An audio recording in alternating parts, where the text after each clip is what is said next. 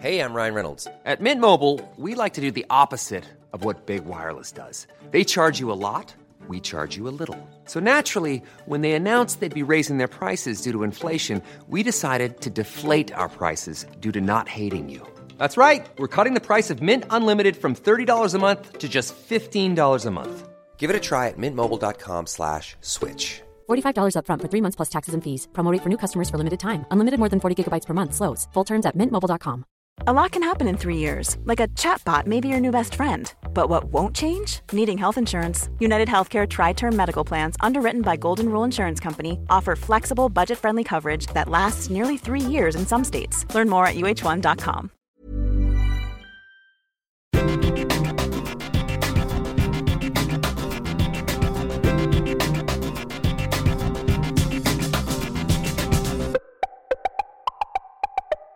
Hello and welcome to Why Would You Tell Me That? A podcast where we explore stories that you probably don't know, but you really should. I'm Dave Moore, he's Neil Delamere, and this is us having a chat. Uh, we should tell you that you can follow us if you like, uh, just around the place, uh, or also on social media. Um, I'm at Dave Today FM, he's at Neil Delamere Comedy. The show is at Why Would You Tell Me That? And if at any point you come across a story, a fact, even a question, and you go, I wonder would this be an episode or is this true or can the lads have a look at? Get in touch. Slide into our DMs. They're always open 24 7. And ask us anything or tell us what we should be covering because we love, we've had so many episodes come from you guys suggesting things. So keep it going. Uh, get in there in the DMs and let us know what you want us to cover. Uh, we should also say we're proudly part of the ACAST Creator Network. They are class lads. I'm so glad that people can't see how your eyebrows raised when you said the phrase slide into our DMs. It was it was equal parts Roger Moore in The Saint and just a terrifying creepy uncle at a wedding, to be honest with you. a, a little bit of carry on. Yeah. carry on If Ro- podcast. If Roger Moore was standing handing you cocktail sausages at one o'clock in the morning at a wedding in Harry's of Kinnegad, that is roughly the look that you accomplished there. Oh, you loved it. I do love it, yeah. I mean, I'm aroused and intrigued in equal measure. Uh, I have a cracker of an episode for you today, Okay. David. Uh, in part two, we're going to talk to a research, an associate research scientist with the National Park Service Research Program in Yellowstone. Kira Okay. Cassidy, and she's going to explain that that idea, the alpha wolf, that's used to justify all sorts of human behavior, this you know, top dog, I'm the alpha wolf stuff, nonsense. That's all nonsense. And she's she's coming at this from actual wolves. Uh, yeah, she actually works with wolves. She researches wolves and spends her time in Yellowstone National Park studying wolves. Okay, and come on.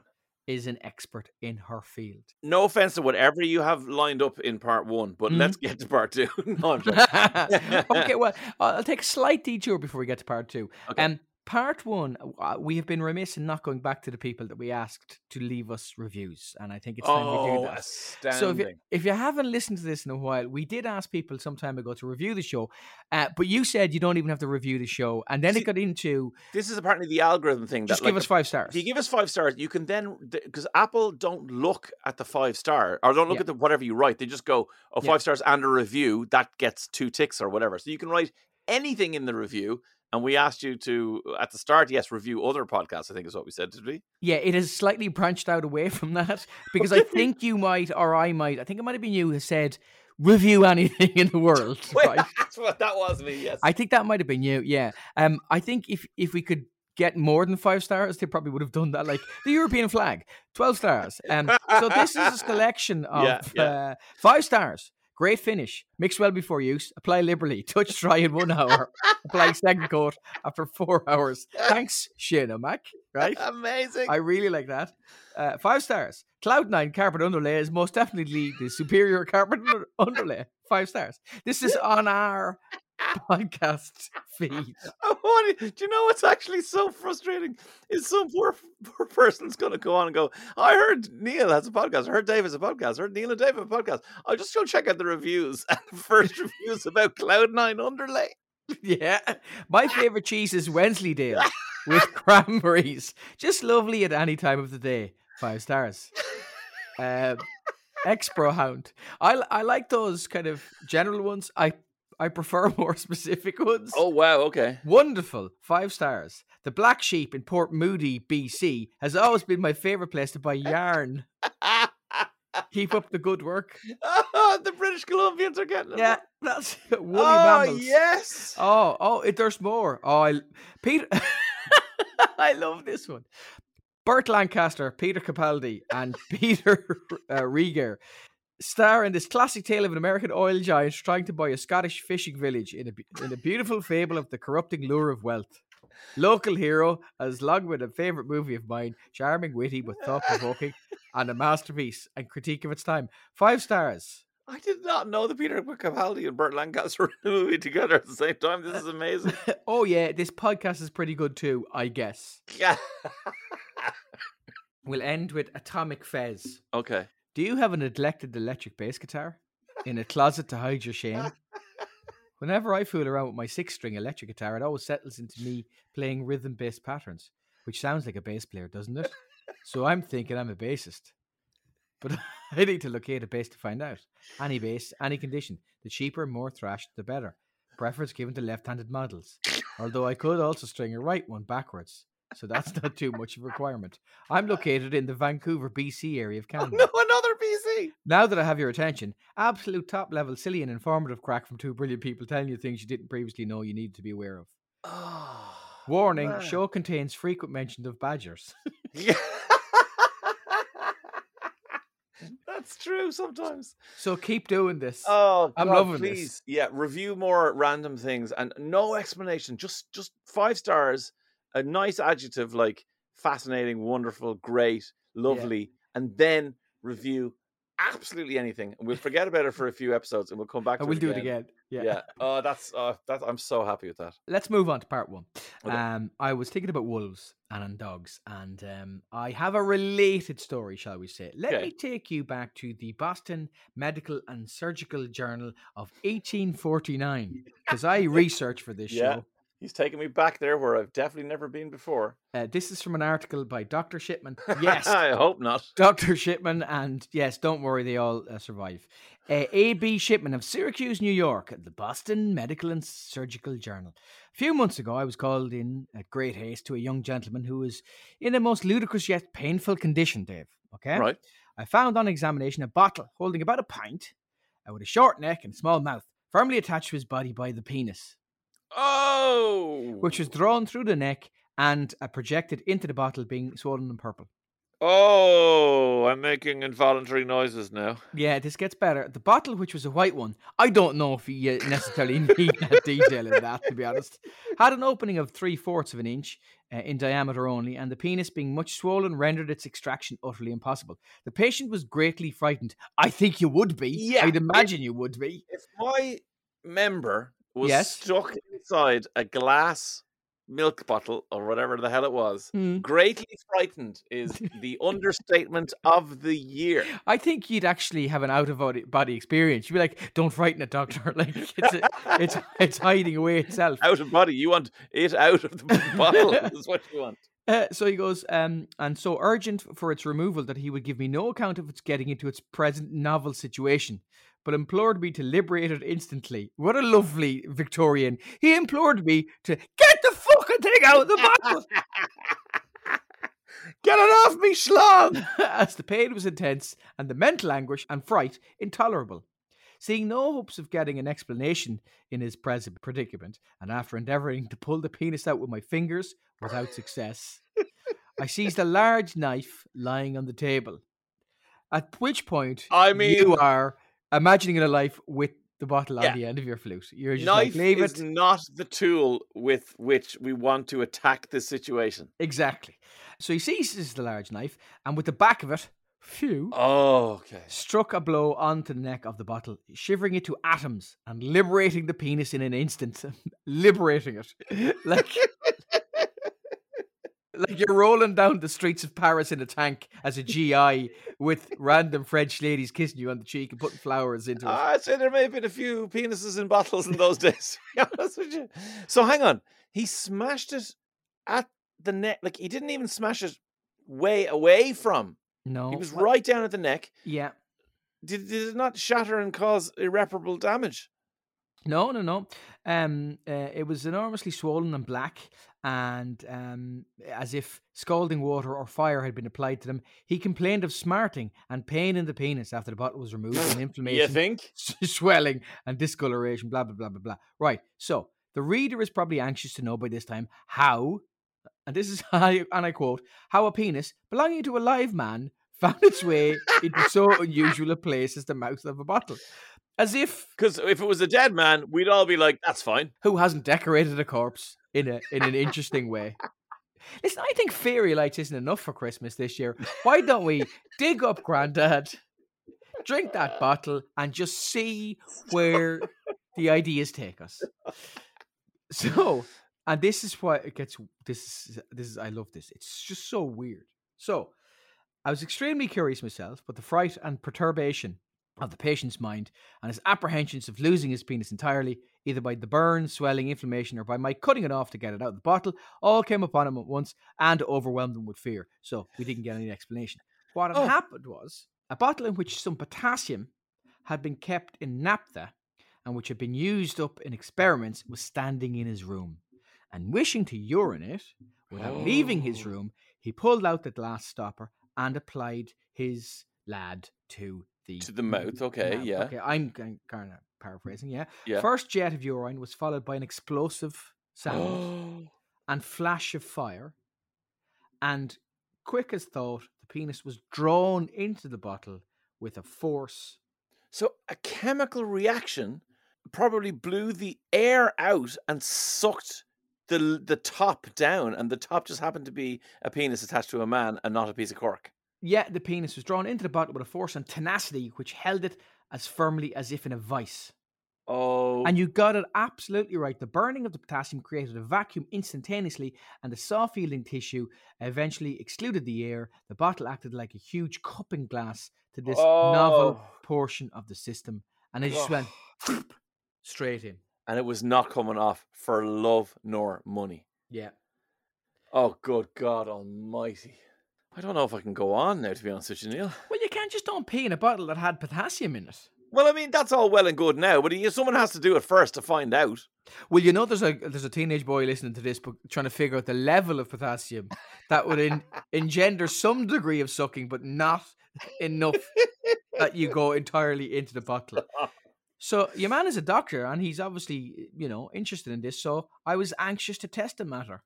Hang on, who was anxious? The, the doctor, the doctor who wrote the paper was anxious to test Yeah. it. though not with the same instruments which the patient had done. Oh, okay. Wah, wah. I, Thanks. li- I like the fact that he's taking the Mickey. I was going to say taking the Mickey. I shouldn't say taking the Mickey. himself. Um, and with um, for that purpose, took a few small particles of potassium, mixed it with about a teaspoonful of naphtha, and placed it in a pint bottle. Then I introduced some urine with a dash with the end of one of my fingers. Uh, and that was inserted into the mouth of the bottle, not so tightly as to completely close it. And the result was a loud explosion, and the finger was drawn forcibly into the bottle and held there strongly. I'm just going back to the guy who presented with this, not not Doctor Shipman, Yeah. who, in fairness, had the foresight uh, uh, or And hindsight, foreskin. hi- hi- hindsight to not use his foreskin, hindsight to use his finger. Like, you must be bursting, right? Yeah. Because if, if you're in a situation where you're deciding to urinate into effectively a beaker, w- whether you know or do not know whatever's in it, even if you did potas- potassium and naphtha, you're still like, eh, I've, I've so got to go. Yeah. You would be absolutely bursting to be in that situation. And there's a relief we all know from urination. Yeah. That, to be honest with you, there's little in life can compare Very to the relief Yeah. of, of, of, of, Emptying your bladder. Emptying your bladder. Yeah. So this fella would presumably have gone, oh God, I have to, uh, okay, I'm just uh, that sigh, those little pee shivers that go through your body as you begin to Yeah. alleviate the the built up of build up of kind of pressure that exists, followed by an explosion and an almighty sucking on his member in a bottle. Like, oh my God, the panic! Yeah, yeah. It's probably like it's the middle of the night. It's dark. He- Oh. He may just know where the bottle is. He, he probably hasn't lit a candle. You know, it's Oh, 1849. He gets up. That moment of ah relief is followed by an explosion in the groin area, and then he looks down. What did he think? Like, what did he think had happened? You would presumably think there's some spectre inside the bottle. He's been haunted by the ghost of the fellow who set up Waterford Crystal. I don't know. What a weird act. oh, I feel And the re- so sorry for him. The reason I thought of this is because, of course, wolves and dogs get caught up when they are in flagrante delicte or delicto. Isn't that that? I'll be honest with you. I'm struggling to see the link here The between this connection. and wolves. Yeah. When, when dogs and wolves mate, they get caught up for a long time afterwards. You know? Oh, Do you know I, that? I haven't spent enough time researching the uh, mating Watching. habits of canines or watching. Yeah. Yeah, they get stuck. They get stuck for a good period afterwards. It could be thirty or forty minutes a lot of the time. Ah, you know? you're joking. Yeah, no, I'm not joking you. Because of the shape of the things involved. Your we missus to be kicking you and digging you. Get off me. Get out. Pretty much, yeah. oh, Neil Delamere. I don't know whether to thank you or decide that this is the end of the podcast after that story. Oh well, I've got something that's a little bit less. Um, Oh, I hope so. It's not. It's it's still a bit gank, but uh, it's kind of interesting. Right. So moving on. Obviously, the scientists that they catch and they track wolves as part of their research. But uh, have you ever been paid to catch flies, David? No, I didn't realize there was an there was an income stream I hadn't explored there. Well, listen. You know, I'm a man for a side hustle. I'll tell you that much. NFTs is now the F is the fly. Uh, Right. If you lived in Dublin hundred years ago, Yeah. a little bit over 100 years ago, you may well have been paid to catch flies.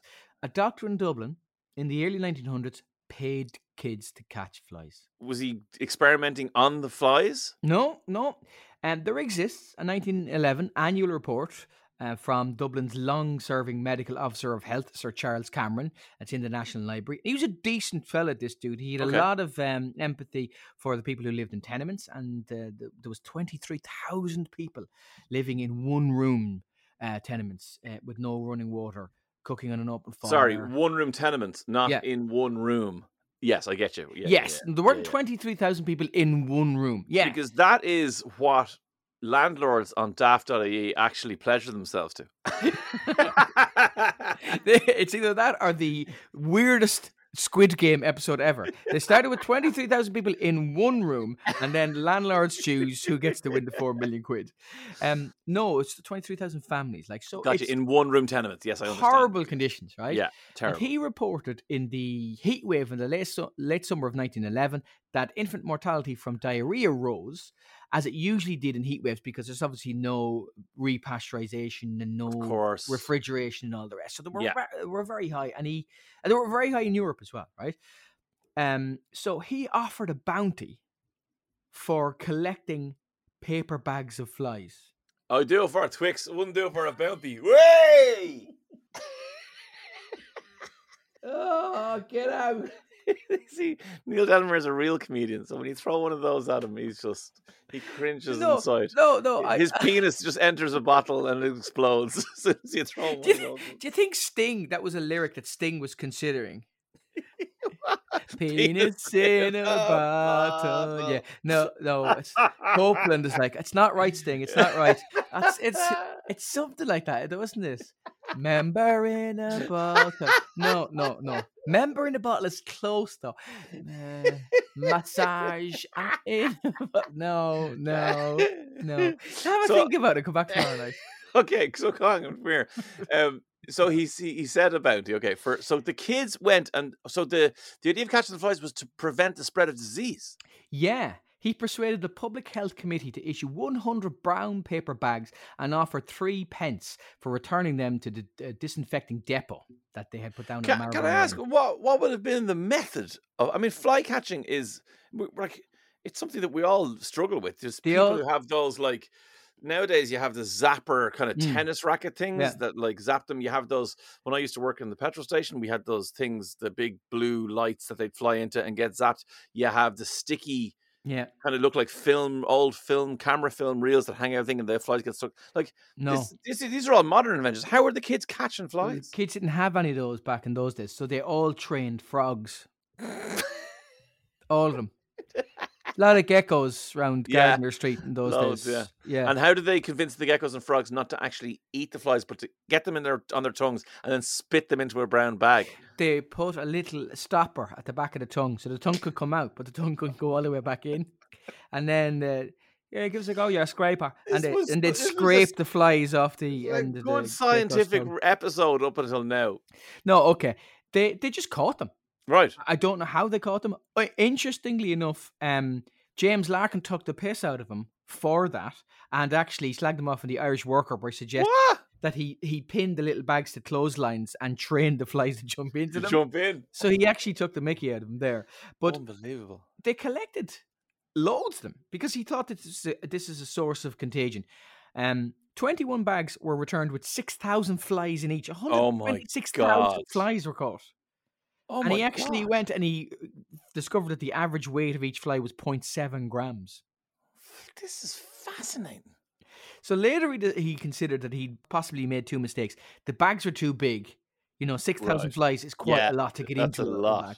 Because he found a few partly filled bags in the tenements. Right. And he advised reducing the size in 1912 to, you know, maybe about 3,000 flies. That seems to be. I mean, you're just setting up a fly based kind of model. You, you, uh, need- you, you're, Just hang on a second. Hang on a second. Six sevens are forty. Is that. Is that four point two kilos of flies per bag? It is. 126,000 flies. No, no. Go back to the six thousand in a bag. Each one weighs zero point seven grams. Yeah.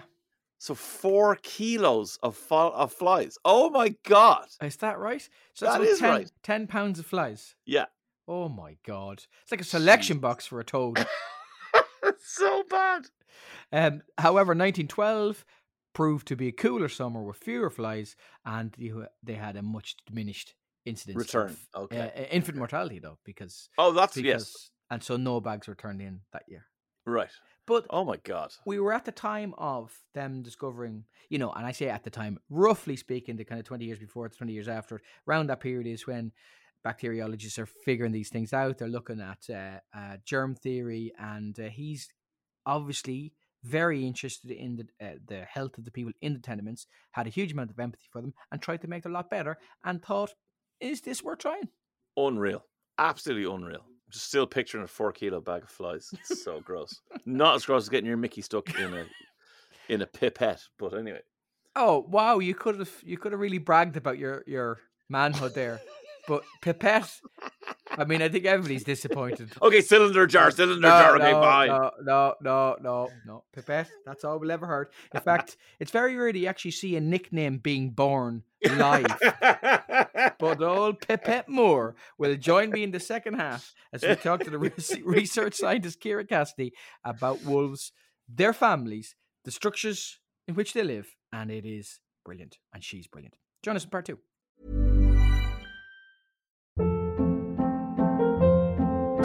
Hold up. What was that? Boring. No flavor. That was as bad as those leftovers you ate all week. Keke Palmer here, and it's time to say hello to something fresh and guilt-free. Hello Fresh. Jazz up dinner with pecan-crusted chicken or garlic butter shrimp scampi. Now that's music to my mouth. Hello Fresh. Let's get this dinner party started. Discover all the delicious possibilities at hellofresh.com.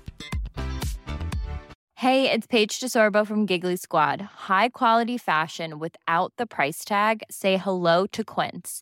I'm snagging high-end essentials like cozy cashmere sweaters, sleek leather jackets, fine jewelry, and so much more. With Quince being 50 to 80% less than similar brands.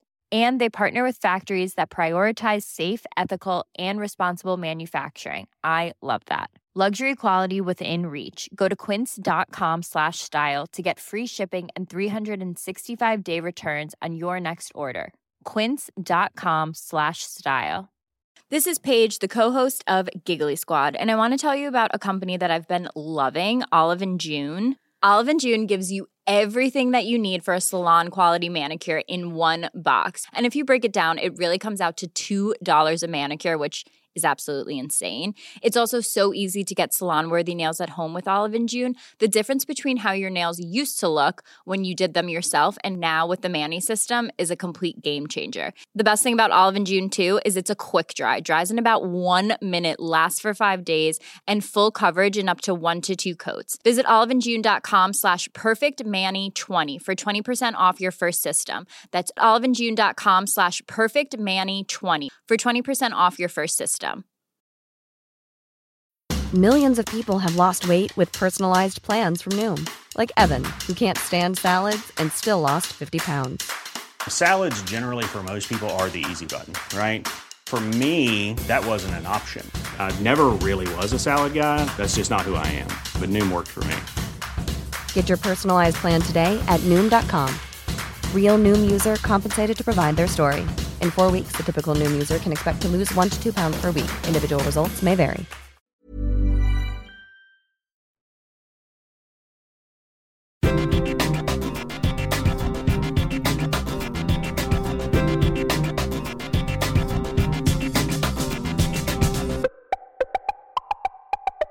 Welcome to part two of Why Would You Tell Me That? Now, on the line is an associate research scientist with a National Park Service research program in the most famous of all the national parks in the US, Yellowstone, but also a woman who wrote one of the best emails I've ever gotten to chat.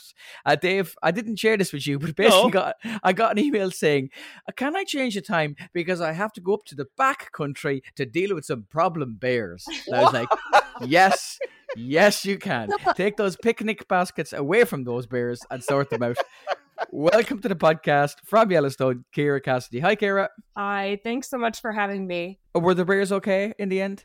Yeah, so they there were a couple of bears getting into garbage in a couple different places in the park and I work closely with the bear management team even though mostly I focus on wolves and um they had a few people who needed to be kind of on call to deal with those bears and there was this trip set up to pick up a different camera or a, a collar that had fallen off of a bear and so I was helping with the collar pickup so they didn't have to totally uh, change all their plans so That email you sent Neil was was pretty cool. The sentence you just said there, which is, "I went up to help out with the bears. Usually, I help out with the wolves." like, what is happening? This is the greatest conversation already. If someone has has found this podcast through the internet, can we say we are actually talking about animals? If you were looking for classifications of gay men, this is not the podcast episode for you.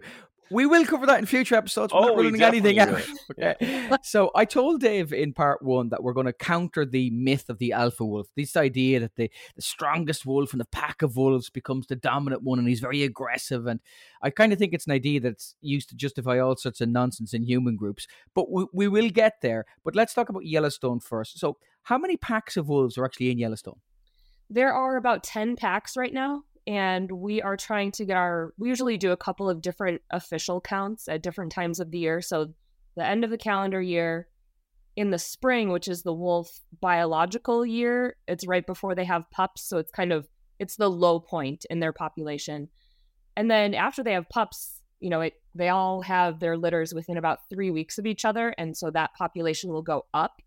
So far, we have counted 43 pups out of those 10 packs and we think there there are somewhere around 80 to 90 adults. And so right now we're still trying to find some of those packs. They can be tough to find in the fall and the the late summer because they're a little bit more spread out. They're harder to see in the tall grass.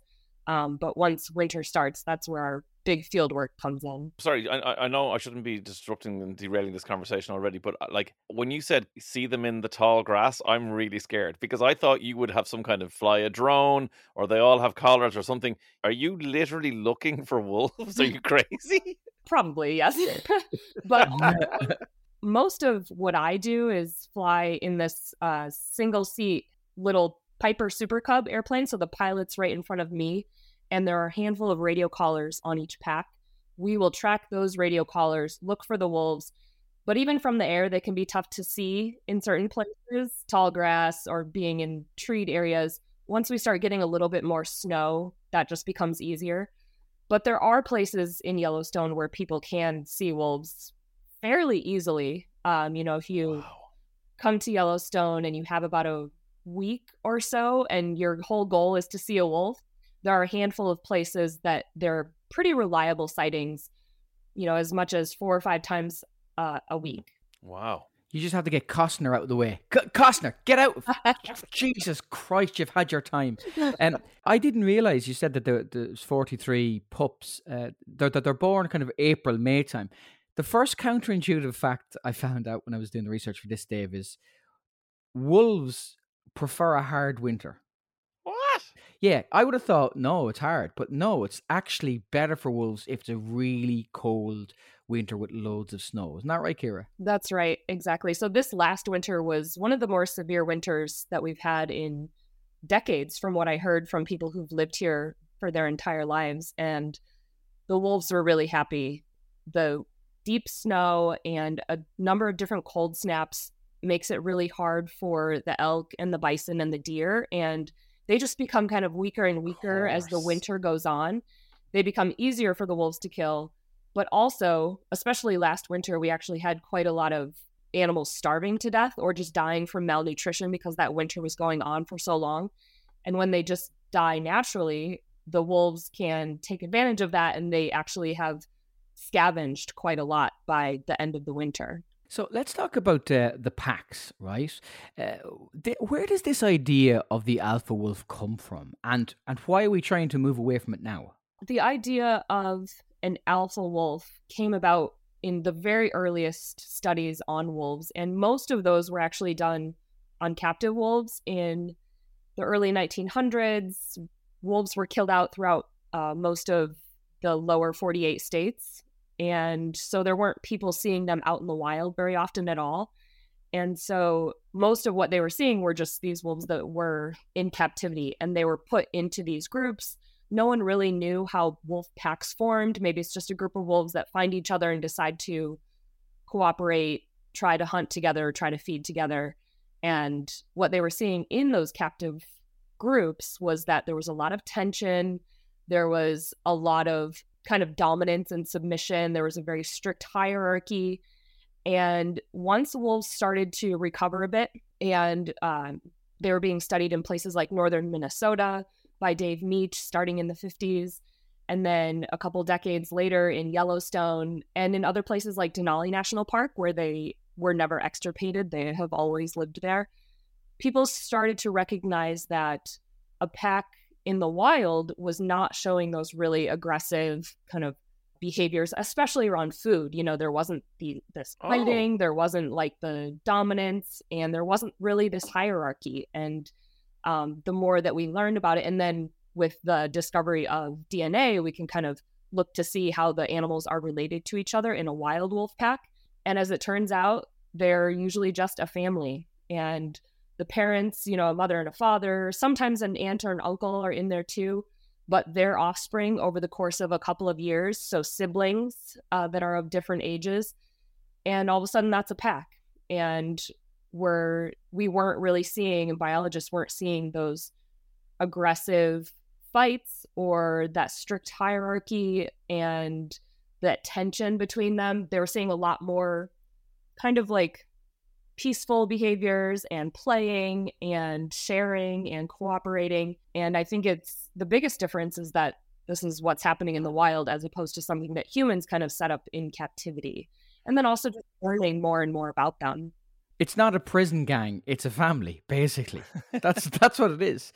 If we trace the the uh, origin of this, there was a famous study, Dave, called the Schenkel study, mm. and uh, it was in 1934, and it looked at wolves in Basel, in the zoological gardens or Basel, if it, depending on what part of Switzerland you are. Um, and the conditions were look up to ten wolves in a very small area, uh, ten by twenty meters. So that's why all this tension was was was being created.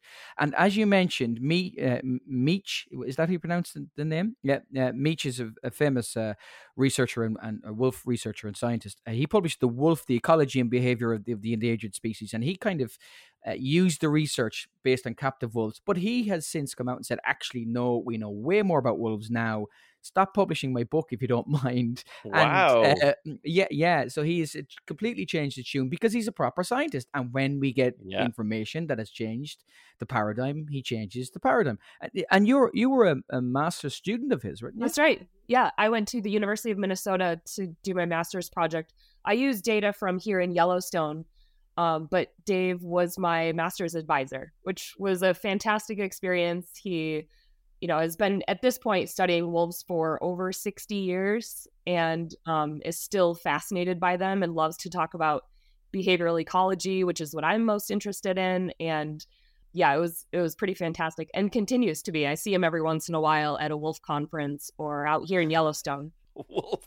These are all so brilliant. Kira, can I ask you a question about about wolf packs then? And, and and I understand that would be obviously your area of expertise, but my poorly informed understanding of packs in general. So I'm thinking of you know African hunting dogs. I'm thinking of dogs in general. I'm thinking of dingoes. I'm thinking of maybe even hyenas. Certainly lions. You know cheetahs. You know, I know tigers are solitary, but I don't know. My understanding of these kind of predator packs or groups would be that there is a dominant, be it male or obviously in, in lions, maybe a dominant female or whatever. So, A, correct me where I'm wrong there, but B, are wolves different to other predators or is this, am I misinformed and predators in packs are usually quite harmonious?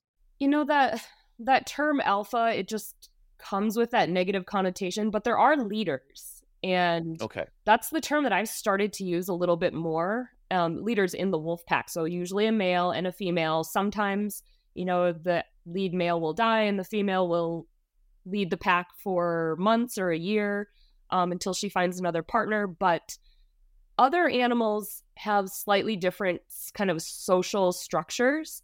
Um, I know that in lion prides, there isn't a particular lead female. They kind of are all similarly um, not. There's not like a strict hierarchy. They're they're usually related first of all, so they know Yeah. each other very well. And it's similar with wolves, but we do see a bit more um, of that hierarchy where there is a leader and they will be most likely to breed and have pups, but sometimes subordinate wolves breed and have pups as well, and then the whole pack will help raise them together. I'm glad you mentioned that because that is the I mean if you if you want a particular sentence to show the collegiate nature, the the whole it takes a village to raise a child thing, it really applies to wolves, Dave, right? This is gonna blow your mind. When they're born in April, the whole pack brings back food, right?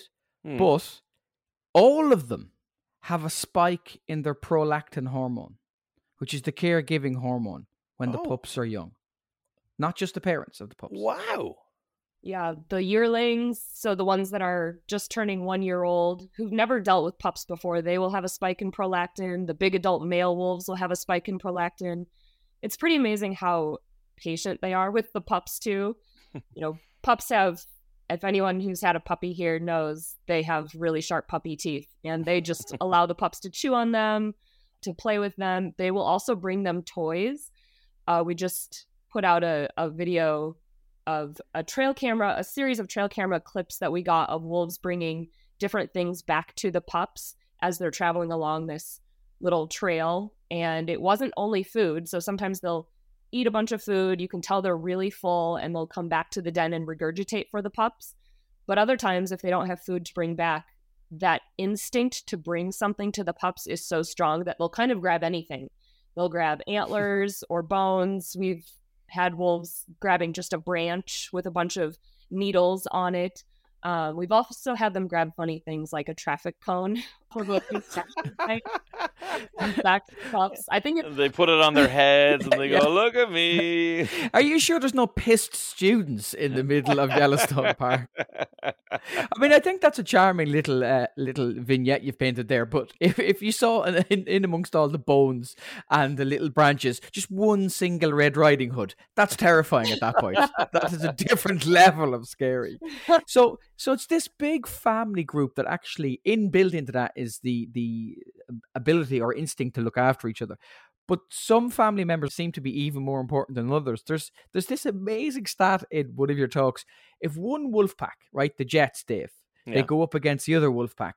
What were the other ones called in West Side Story? and the sharks. The Sharks. Okay, Jets and Sharks, two wolf packs go up against each other. Yeah. If they're roughly evenly matched, and here is a stat for you, there is one remaining variable that has a huge impact, and it's not weaponry. It's something else. What is Akira? It's age. I was very surprised to find this. I tested for all different types of pack compositions that would make a pack more likely to win in the fights, even if they're outnumbered. And I tested for all kinds of things. If they had prime aged wolves, if they had a home field advantage, if they had a carcass, if they had pups present. And it turned out that the pack that was most likely to win was that one that had an elderly wolf, one of those elders that had a ton of experience. I didn't quite believe it at first, and so I dug into the literature, and it it seemed to match up really well with some of these other really cool studies showing that in a social animal that lives in a group and has a leader, that if that leader has a lot of experience, the whole group does better. So things like elephants, if they have a matriarch who's more than 30 years old, maybe she's as much as 60 years old, the whole group has higher survival. In an orca, if they have a grandmother present, the whole pod does better, especially during a really stressful thing like a salmon shortage. And for the wolves, this is the same thing. When they're fighting, this is the most chaotic and stressful thing that a wolf can deal with in their life. Right. And so it accounts for half of their mortality. And so packs that can get it right and do it really well end up doing much, much better. And the ones that do it well, even if they're in a smaller pack and outnumbered, are the ones with the experienced elder. And does gender matter in that situation? Because you mentioned, say, the matriarch of the elephant, the grandmother of the orca. Is it the elder female, or can it be either gender? For this analysis, I put both of them together, and I think someday we'll be able to see enough of those fights that we can piece them out and see if there's a difference gotcha. between males and females. But for right now, they were lumped together, um, and so it's just age right now as opposed to split. I think here we, we we all know where this is going. It's definitely the presence of the elder, experienced, smart female who's going to make all the difference. Let's be honest. It's a it, it don't don't mess with Granny. Basically, yeah, you're yeah. you're two and a half times more likely to win if you have uh, two and a half times. Two and a half times more likely. So it's not like a tiny little percentage. No, it seems to be the like the the institutional knowledge is held by the older matriarch essentially. Yeah, it does seem to be so the the pack territory is passed down through the female line from either mother to daughter or older sister to younger sister. And so they may have a better idea about where they can go in their territory to take advantage of some kind of landscape feature to win over another pack or to know where to cross the river to escape or something. They might also, those elders, they know not to panic when the initial mm. two packs run into each other, it is extremely chaotic for about 30 to 90 seconds or so. And I've seen a number of those fights, and it's chaotic for me. I just end up in my recorder saying there's a gray chasing a gray and a black wolf chasing two gray wolves. This one turns around, and sometimes they chase a pack mate and then they realize and recognize each other and they'll get together and then chase another one. And so, those initial chaotic moments, we can look back and we've seen enough of the fights between the packs to say that elder is not panicking. They're not running away. They are kind of standing and gathering their pack mates together. And as long as they can get just a handful of pack mates to follow them, to not panic themselves, to go, get through that chaotic minute or so, and then they can start chasing their opponent and prevent them from regrouping together and just drive them out of the area. That's what made them win just winning on any one particular day might not be that big of a deal. But if you can do that day after day, you know, week after week, especially in the winter when packs are traveling all together, running into each other, patrolling their boundaries, if they can do that over and over and prevent their own packmates from being killed during those fights, they will end up doing much better. They can have higher quality territory. They can have better protected pups the next spring. They can have better resources, so better access to things like elk herds and bison herds. And overall, they're just going to have higher survival. And it ends up kind of all coming down to that elder guiding them through that really stressful experience there's this amazing video that like you know the wolves are exceptionally clever. They've they've found parts of uh, of yellowstone which are obviously naturally heated by springs dave. So if you go into the shelter there's just this this wolf has popped out but he, he's like he's in a robe and he's he's he's got cucumbers on his eyes because he's found this amazing place. He's ignoring liam neeson who's f- fomenting rebellion in another part of the park right? But then the on the other side of that, the prey is really clever as well. There's this this very cool thing that some of the elk do, Kira. So they'll find a river and tell Dave what to do. I never even thought of this, but it's genius. You could do it to me, actually, Dave. But anyway, yeah, elk have a lot of different strategies to try to prevent being eaten by wolves. They the two species have co-evolved for such a long time that they do what they do and they are both as big and strong as they are because of each other. When the wolves Mm. test the elk and start running towards them, if there's a river nearby, the elk will run to the river and they will get to a perfect depth of water if they can find it where they can stand in the current and it's not pushing them away. Their feet are on the ground, but they're deep enough where if a wolf gets out close to them, the wolf now has to swim. And- swim. The wolves are very risk averse. They don't want to do that unless they're really hungry. Um, I did Yeah. see one wolf that probably hadn't eaten for a few weeks that was actually swimming to try and get to an elk. But at that point, it's very dangerous for the wolf because the elk can stomp on it, it can push it underwater. Uh, being kicked by something as big as an elk, a cow elk is probably about 500 pounds, a bull elk maybe seven or 800 pounds. And they can push the wolf underwater and it could die or drown and die that way. And so they uh you know a lot of times if an elk runs to that perfect depth of water and it's in there looking back at the wolves, the wolves will just stop on shore and either maybe sit and wait for a while, see if the elk comes back out, or they'll just go on and look for other elk. Yeah, like that is so intelligent. I would imagine the experience you you talked about before in the pack that the the elder wolf would be like, you know, as the young leather jacketed earringed teenager wolf is going, I'm going in after the elk. Just puts a paw out and go, No, you will wait. Um, you mentioned obviously something like an elk being able to, in that situation, being able to kill a wolf. Is the largest amount of mortality the issues that they have? Is it really themselves? Because I would imagine that's a pretty specific situation. That I know elk are huge, but that, that an elk could have an advantage over a, a pack of wolves. So is it wolf on wolf? Is the kind of biggest killer of wolves? Yeah, so their number one cause of mortality is other wolves, and that's not within the pack, but just those pack fights. And Sure. that's half of the ones that we collar.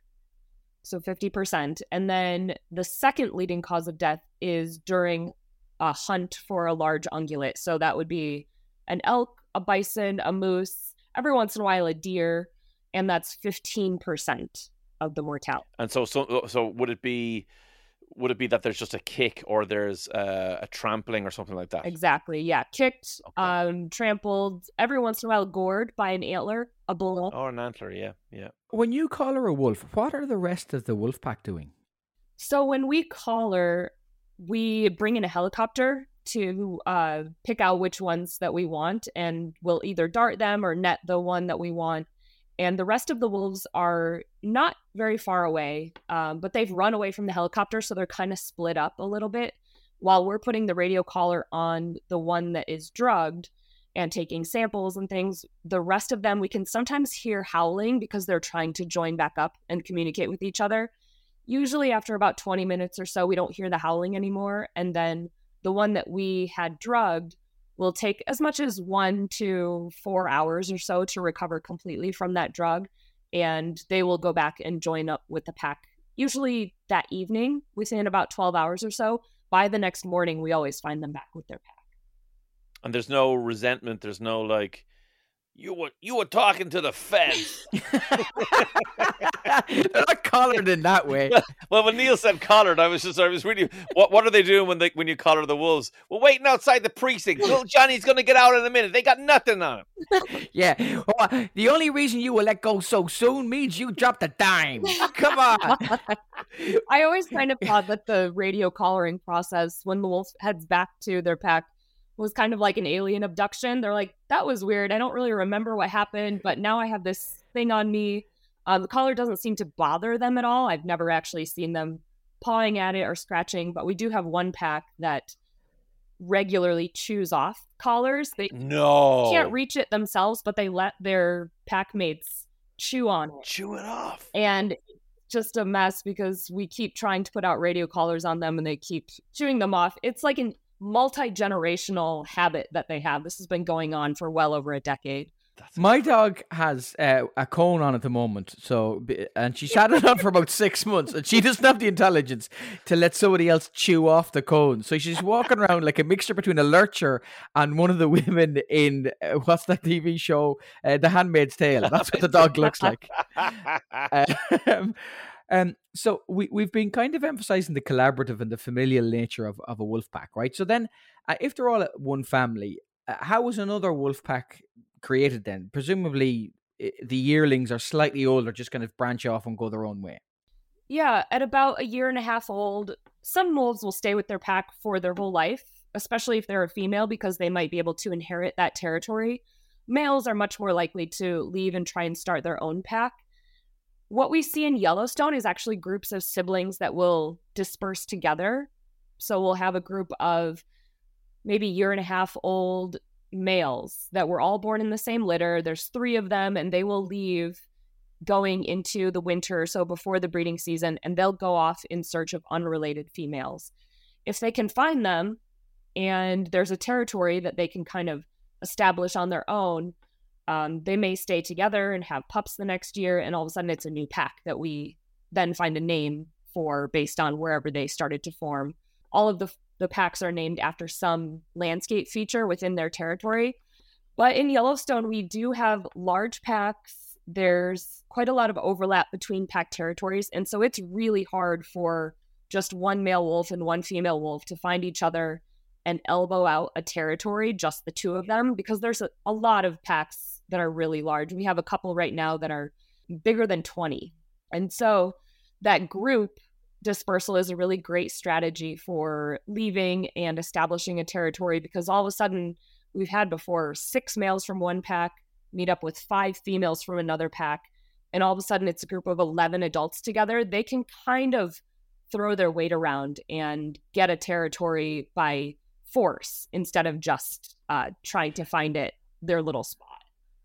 And in, in that scenario, then, um, it, it, say that the, the, three brothers, the, the BG pack, as I like to call it, um, is is there a dominant wolf there then, and is it just down to the personality of the sibling? Is that how it works? That's a great question. And so back to the alpha wolf terminology, yeah. you know, normally a pack is the mother and the father and most of their offspring from a couple different years.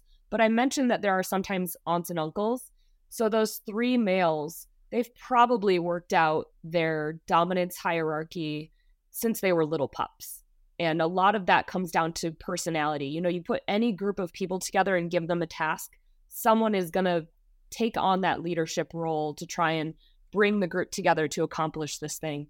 And wolves have to do a lot to cooperate with each other and accomplish all kinds of things. Number one being food, raising pups, of course, protecting themselves from other packs, just finding places to travel, avoiding humans. And so they have to do a lot of things as a group. And someone is going to eventually take on that leadership role. It's very subtle, the interactions between each other. And so we have to watch really closely sometimes to try and figure out of these three brothers, which one truly is the leader. And it's often, you know, the one that has his tail the highest while they're all greeting. Maybe they're howling together. There's generally not a lot of tension, except maybe during the breeding season, he'll jump on mm. a subordinate one that one will go to the ground. Maybe its tail is lower, but it can be really subtle and difficult to figure out. I'm trying to figure this out with the Mollie's pack right now because there are a couple of males that kind of all have their tails up and act friendly with each other. And so I'm trying to figure out which one truly is the leader. And is it possible then that, for example, when you describe, say, yearlings or, or maybe the three males who go off, and, and is it possible then that the territory battles that, that go on that you could end up in a battle with your dad. Yes. Does genetics then just go out the window because ultimately you are now b- bound to your pack rather than the pack you, you were born into? That is something that we've wanted to study and actually take all of the fights that we see and, you know, it's a wild system in Yellowstone, and so we can't control for everything like like it's an yeah. experiment, but control for as many things as we possibly can. One of those things being the relatedness between two packs that are fighting. Just my kind of impression right now, without running the statistics on it, is that the tolerance between two packs that are highly related to each other does last for a while. It might last for six months to maybe as much as a year. After that, it seems like they treat each other just kind of like any other neighboring competitor pack. But I think there is a time period of tolerance. And in fact, we'll have some wolves that will bounce back and forth. Maybe they're with their brothers here who'd left, and then they'll go back home for a few months and then back with the brothers and then back home. And that can go on for some individuals for a year or more. Oh, the Italy in the Second World War, basically. just this really Italian-looking wolf, and he's just, uh, "What side are you on?" Uh, who, who, who says sides are important? Yeah, yeah. Whoever's going to win the next fight. Yeah. I love how um, how full circle this has come. You won't know this, in, but in terms of our series of this podcast, this has come full circle, uh, Kira, because in one of the early episodes we covered why people would set up a new business, and bizarrely, Dave, you're not going to believe this, but it is related to why a wolf might leave a wolf pack and set up their own wolf pack. Like the episode that we did. Can you remember what it was? Uh, to- toxoplasmosis. Yes, this is what Kira has no, been studying. No, it's not. It is. Yeah, go on, Kira. Explain what you've been studying with Connor Meyer, who's the other author on the on the on the study. Yeah, Connor and I uh, worked on this study with a couple of other of our co-authors from the Wolf Project. We knew that Toxoplasma gondii was found in Yellowstone, and there are quite a lot of mountain lions in the northern part of Yellowstone, and so we figured maybe some of the wolves had it.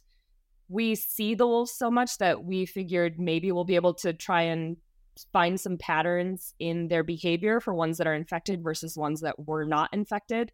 And uh, sure enough, it showed that the wolf packs that live in that place with the area of the park that has a lot of mountain lions, they were more likely to be infected. Some of those packs have at least 40% and maybe more of the pack members that are infected. And for wolves that are infected, they are much more likely to disperse than uninfected wolves. They're also more likely to become pack leaders than uninfected wolves. And, uh, you know, it does kind of fit in with the other laboratory studies on toxo and also the one other study that was done on wild animal behavior on hyenas, actually showing that they were more likely, they were approaching lions closer. The hyenas were more likely to die from lions if they were infected with toxo. We weren't able to kind of see any of the interactions between wolves and cougars because cougars are so secretive in Yellowstone. But fitting it back to that behavioral change where the infected ones were more likely to basically take risks. Things like leave your pack, things like being a pack leader. Um, I don't think it's that different, really, if a wolf is becoming a pack leader and to a human becoming, you know, an entrepreneur or a business Entrepreneur, or yeah. So, I mean, maybe, maybe Neil, can you give us a one sentencer i- to to anyone who obviously hasn't heard the, the Toxo episode we did? Like, what goes on? Uh, basically, if you are infected with this parasite, you are more likely to take risks and you are more likely to set up your own business. And that, and in rats, it meant that the rats were not scared of cats anymore, Mm. cat urine specifically. So it seems to be the Wolf of Wall Street could actually be a wolf, essentially, Dave. if you if you if you turn on The Apprentice and there's a wolf sitting there, or Dragon's Den and it's four wolves, it seems to affect the the fear part of mammals' brains. I mean, that, that's kind of very generally putting it, but it's it's funny that it has a similar effect on us as it does on our lupine friends in the middle of Yellowstone. Can I just say, Kira, Dave has just gone out on his own. He presents the biggest commercial radio show in the country, and he's taken a huge risk of going out and presenting this show on his own. Would you, in your professional opinion, assume? Because I think I think I do. that He that he is riddled uh, in parasites, riddled. You He's got tapeworm. He's got toxoplasmosis. He's got rickets. Uh, that's a different thing. He's he, he's got he's got liver fluke. Um, can we assume that? Yeah, I mean, what I've heard is that about 30 to 40% of the global population of humans has toxo. Yeah. Most people have no Yeah. idea. And, you know, judging by those numbers, that would mean that one of the three of us probably has Yeah. Well, okay, hang on. I'm not the one stalking wolves in long grass. So, whatever risks I'm taking with my radio career, Yeah, Kira yeah. is out risking me left, right, and center. Well, this is true. You've kind of outed yourself there, Kira. I'm afraid. yeah. Um, Kira, the, the phrase lone wolf is something that is in the vernacular, and there must be a reason behind it. Do wolves need to live in packs, or are lone wolves actually a thing? Lone wolves are a thing. There are two of them that we're tracking right now in Yellowstone, but it is usually only a temporary uh, time in their life and they're generally looking to find either an unrelated mate to start a pack themselves or looking to join a pack that's already established. That's very rare for females to do, but males occasionally will join a pack as a subordinate um, if the lead male allows it, even if he's not related to him. And so Mm. that lone wolf time period is tricky. Some wolves will be alone for a couple days and they're very lucky or socially adept and all of a sudden they find a mate and that time period was very short in their life and then other wolves we've had um, the longest one that i can think of she was alone for two and a half years before she found a mate and certainly she met other wolves during that time ran across the scent of other packs other unrelated males that she could have uh, formed a new group with um, joined back up with her home pack possibly but just like humans, I think that there are some that are more comfortable being alone than others, and ones that are more picky about who they want to be with full time. And while that lone wolf was a lone wolf, do you do you have any numbers in terms of did the listeners to the radio show go up, or did they did they stay the same as when he was as part of a pack? That's it. We're getting into a different thing there. Um, uh, it's been absolutely fascinating talking to you, Kira. I have to say. It, it has been mind blowing. And can I just say one thing? This is really weird. This has got nothing to do, but this is such a weird coincidence. And I swear to God, this has happened, right? Yeah. Last night, I have twin daughters. I have four kids, but I have twin daughters, Kira, and they're young enough that there was a there was a nightmare, and one of them came up to to our bedroom, which is where I am now recording this, because obviously every podcaster knows you only record things in your bedroom. So Yes. my daughter came up and wanted to sleep in the, between myself and my wife. We were like, "Oh, really? Like, can you not just go down and you're fine and whatever?" And then eventually it was like decided my wife would go down into her bed and she would come up, her, but she had to get teddies, right? So Neil will recognize this. Uh, this is an 80s TV character that my wife used to own. Oh, yes. It's called Roland, Roland Rat. Rat. Yeah. And Roland Rat used to, sh- she's literally had this since she was a child, so it's 40 odd years old. And my daughter brought that up. But I'm not joking. The other thing she brought up, which I just found during our conversation, because it was sitting on the pillow beside me, is a wolf toy. Oh, Like, I, I, I swear to I did not plan this. I was hoping you were going to take out toxoplasmosis on the eye. Yeah, she does. She doesn't have that. I'm She, afraid. she has a parasite. It's a toy. She's a weirdo. I was hoping you were going to say she had a nightmare about wolves. No, Yeah. no, Mine she, she definitely she loves her wolves. She loves her wolves. Don't worry. But it was Okay. just kind of strange. Before I let you go, I had to tell you that that there's a wolf sitting here looking at you. You can follow um all, all the research of uh, from Yellowstone. It's there's there's loads of stuff online about it. There's you can see pictures of on YouTube of, of the trail cameras, and you see these playful wolves in their natural habitat. It's Well worth uh, uh, checking out.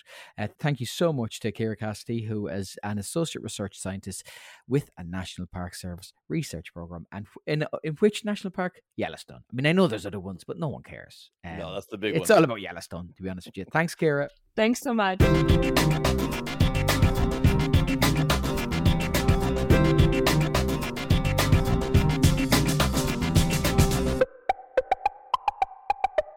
Welcome back to part three of Why Would You Tell Me That, Dave? What did you think of Kira Cassidy and her just wide knowledge of wolves? Mind blowing. I just love when someone is such an expert on either one creature or one branch of something or one piece of study or one people or whatever it is. It's just so fascinating to pick their brains. And Kira was amazing. And wolves are amazing. Yeah, I mean, uh, any any one of three or four amazing facts in that would kind of you could build an episode around it. The idea that grandmothers are where the repository, they're the repository of the knowledge is Yeah, amazing. yeah. You know, the fact that they all raise the family together when the the bonding hormone uh, is raised amongst everybody, even though they're not your pups necessarily. yeah. Yeah. You know, and what we got her on for that the the flawed research about alpha wolves is based wolves, on wolves in captivity. Love it. Absolutely loves it, Neil. if that's not enough, I Yeah. got a message from her after we chatted. And uh, she said, I was just saying that Thomas Francis Meagher, young Ireland rebellion leader and later the first territorial governor of Montana, where I live, is my great, great, great, great uncle. yes. I mean, she gives good content, Cassidy, doesn't She's she? She's not called Kira Cassidy for nothing, in fairness. That's as Irish as they come. Uh, Neil, what an episode. Absolutely brilliant. What have you got for me next week? Oh, next week, I'm going to introduce you to a man who you may not have heard of called Robert Smalls. Ever heard of Bobby? No? Robert Smalls might just have had the most interesting life of any human ever. That is a Okay. big claim. And here's a big claim. I'm not going to go into any more detail than that for the moment. I just want you to tune in next week because this guy's life story will blow all of our tiny minds. Okay, I'm here for that. Right, we'll see you next week. So, Thanks, Dave.